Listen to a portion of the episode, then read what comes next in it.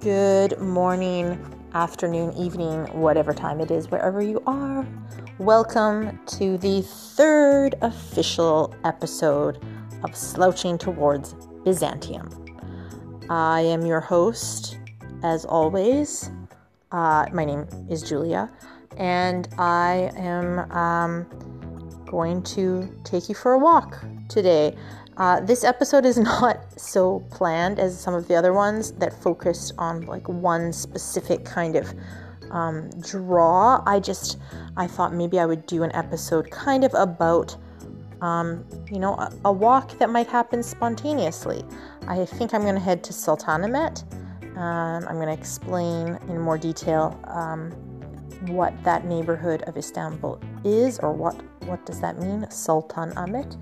Um, yeah, and just uh, we're going to talk about um, the neighborhood, maybe visit Gulhane Park, and just go for a, a Sunday stroll.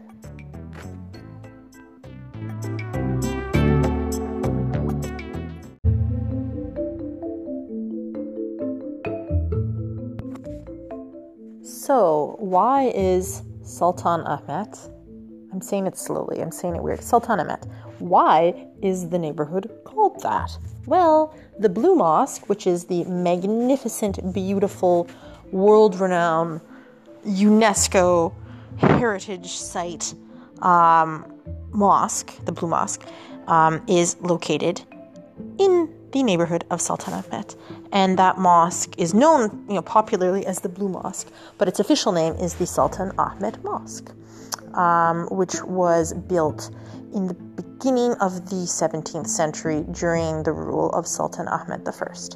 So that's where the name comes from. Um, Sultanahmet really focuses, or, or the center of Sultan Sultanahmet is Sultan Sultanahmet Square, which is that aforementioned mosque, the Blue Mosque, Sultan Ahmed Mosque, that faces Hagia Sophia. So these two very beautiful, very iconic structures really uh, dominate that area, and it's a fabulous area for walking around.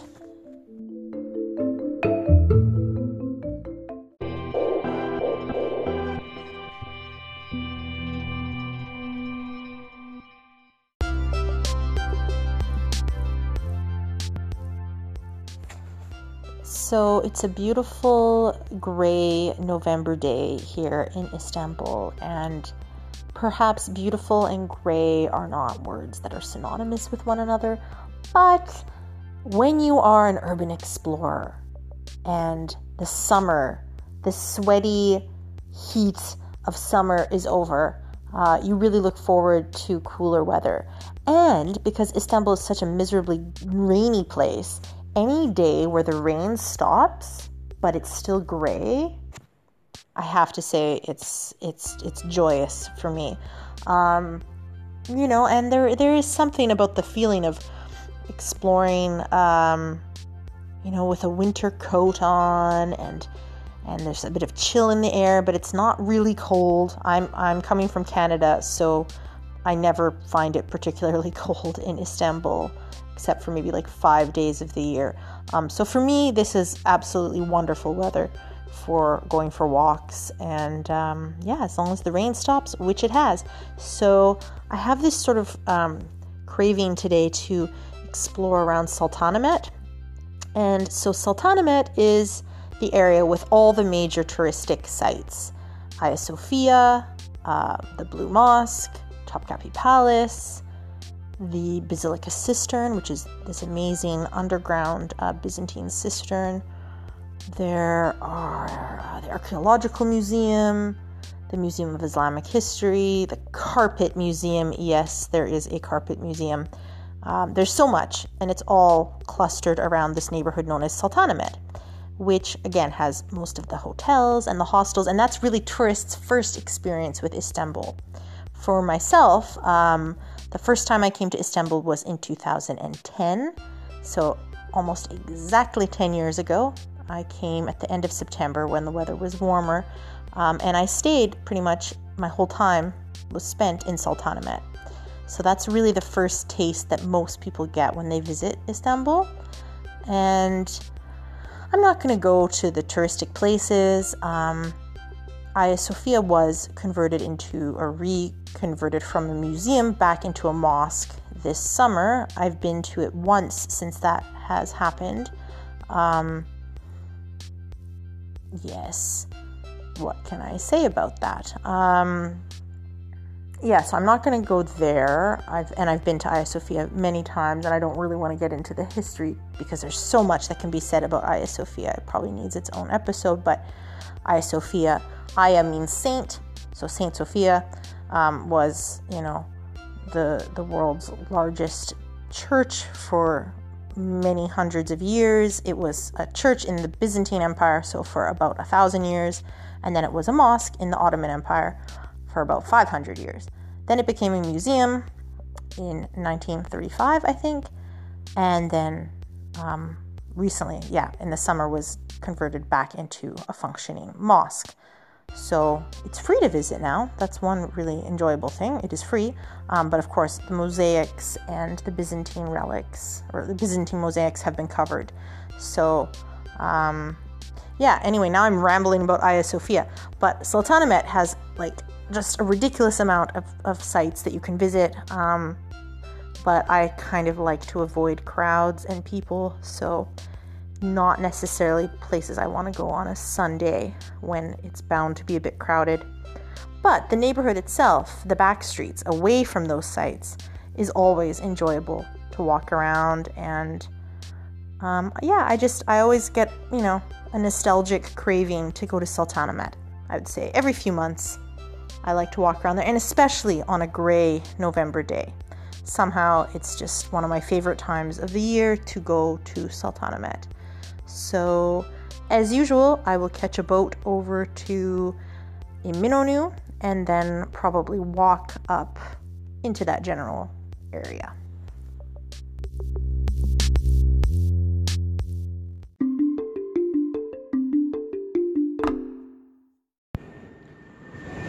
So I am in uh, Sirkeci area, just outside the old Sirkeci train station. And I'm sort of starting this walk slightly different than in the past episodes. Um, as I've mentioned, this is sort of a spontaneous walk just because it's a gray November day. There's no rain right now, and it's actually my favorite kind of weather for Istanbul. Istanbul is a very moody city, and I think it suits gray days more than sunny days in some way.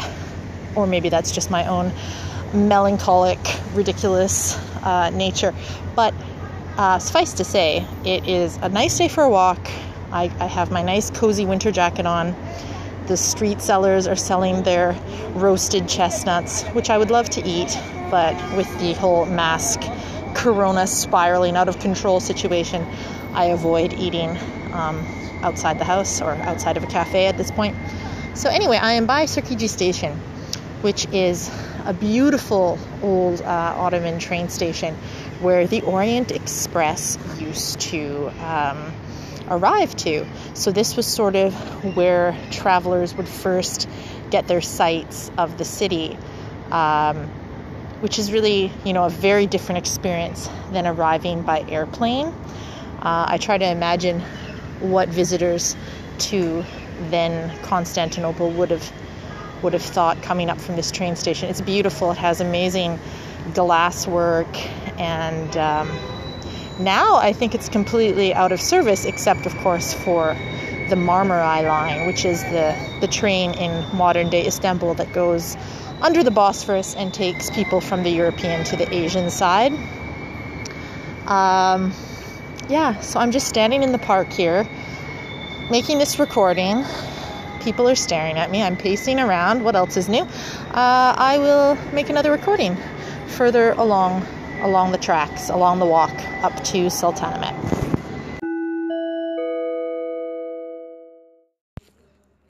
So I walked from Sirkeci station up to Gülhane Park, which is a really nice park um, that's basically right next to Topkapi Palace and the Archaeological Museum. So, uh, in the summer, in the spring and summer, the park is really busy with people and they plant lots of flowers and tulips. This year, the Tulip Festival kind of didn't happen because that was during the beginnings of Corona and the lockdown and everything. Um, but in November, on a Sunday afternoon, it is very empty. Uh, and it's still a beautiful park. Um, there's actually a lot of birds in this park. There are parrots. Uh, you can hear some bird though I don't think that's a parrot. I don't really know what the parrots do in the winter. Do they stay here in the winter? Somebody tell me.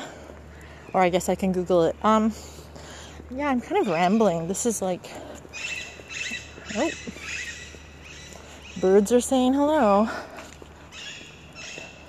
Yeah, it's really nice. Uh, I'm just enjoying the quiet, with the exception of the birds. The quiet. Love it. Uh, what can I tell you about Gulhane Park in terms of history? Not a whole lot, because I don't know a whole lot offhand.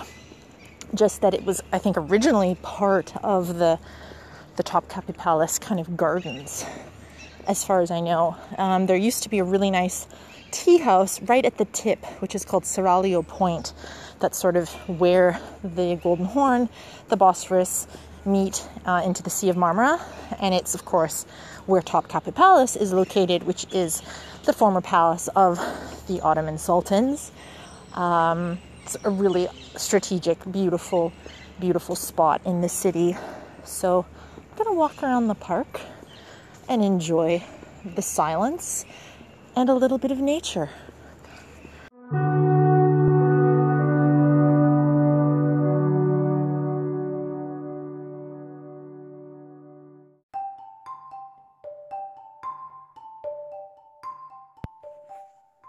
So my phone died while I was out. It just spontaneously crapped out. Uh, while I was sitting in Gulhane Park, I, I, walked through the park up to the very end, and there is um, a column there, and it's called the Column of the Goths, um, which is actually one of the oldest, if not the oldest, monument in the entire city going back to the third or possibly fourth century. Um, so before the city was actually proclaimed Constantinople and it was known as Byzantium, it was just an outpost of the Roman Empire. Anyway, this column, I guess, was put there to commemorate um, the victory of of Constantine, I guess, over Claudius Gothicus, who um, apparently was was a, a, a Visigothic um, person of some kind. Um, yeah, and anyway, I was I was sitting in this park and really there was you know hardly anyone there, totally empty, really really atmospheric, uh, nice place to spend a gray November afternoon. Um, yeah, very, very goth. Anyway, this column actually is is kind of interesting because it's just it's huge. It's this huge column, like a one-off with a Corinthian capital at the top. It's gigantic, and it's just just sitting there. It's just sitting there for no real reason. It doesn't, you know, fit in with any of the surroundings um, of Gulhane Park. So, anyway, kind of interesting. I wish I could have got a photograph of it. Um, yeah, Gulhane Park, uh, I don't know if I mentioned as I was walking through it, uh, Gulhane means like rose house. So, um, it was, you know, one of the the first parks in the city, I guess. Uh, and like I mentioned, it was part originally of Topkapi Palace. So, oh, and as I was walking um, out of the park, I did see a parrot in the tree. So, so far, the parrots have not migrated. I'm not sure if they do. Maybe they stay there year round. I'm not even sure that parrots aren't like endemic to Turkey. Are these like escaped parrots that just have taken up their their home there? I don't think so because I've seen them for years. So, anyway, I've never seen a parrot anywhere else in Istanbul, but Gulhane Park. Um, is apparently full of them, and they've obviously nested and made a community for themselves there. So, interesting bits of information uh, and things you can see in Gulhane Park.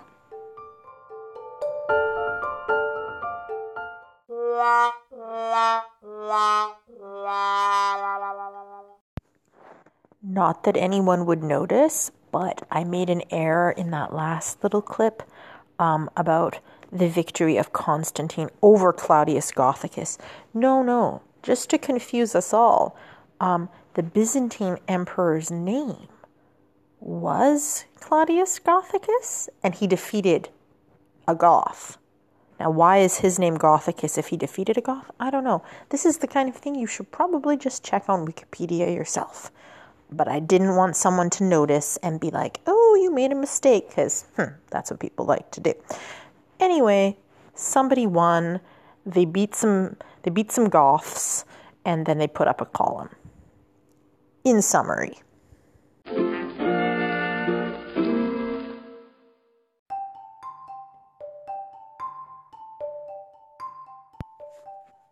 So I mentioned earlier today that I started my my walk kind of at Sirkeci Station, um, and I mentioned a bit about like the Orient Express. I thought I might give a little bit more information about that. So Sirkeci Station, um, as I said, was the the final stop on the Orient Express, which brought travelers from all throughout Europe um, in the the 19th and early 20th century to Istanbul. And it was, you know, it's a very iconic uh, railway line. Movies have been made about it, etc., etc.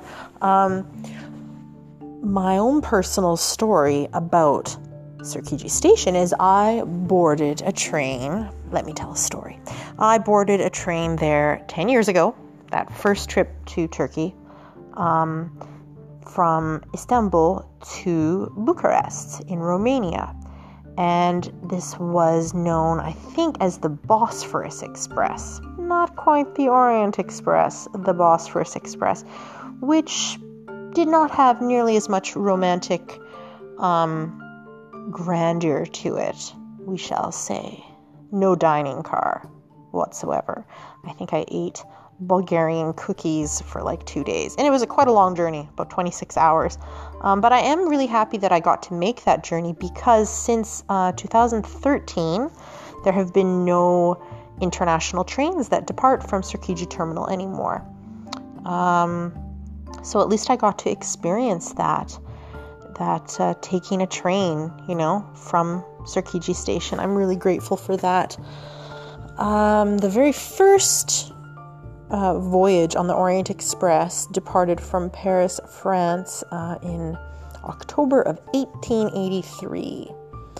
So, uh, yeah, it's just amazing to think of all the trains that would have arrived in Sirkeci Station.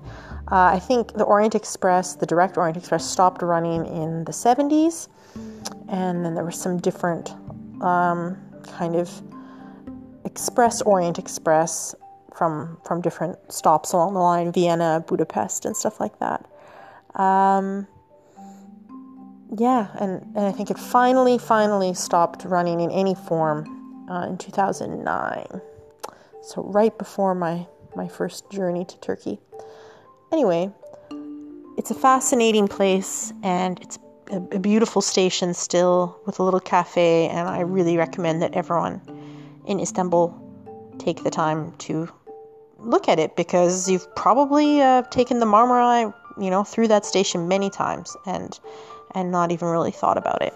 So, yeah, just wanted to tell that story like a like a grandfather.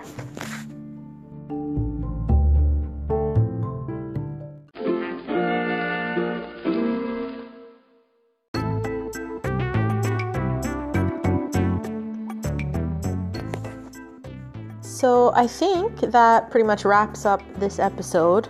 Um, I still find making a podcast to be a strange thing, not because um, I don't have lots I can say and I could ramble on endlessly, but you kind of start to think, is any of this even interesting? Why am I doing this? Then you're putting it together like a puzzle, right? You make different pieces, you record some when you're out, then you record some when you're at home.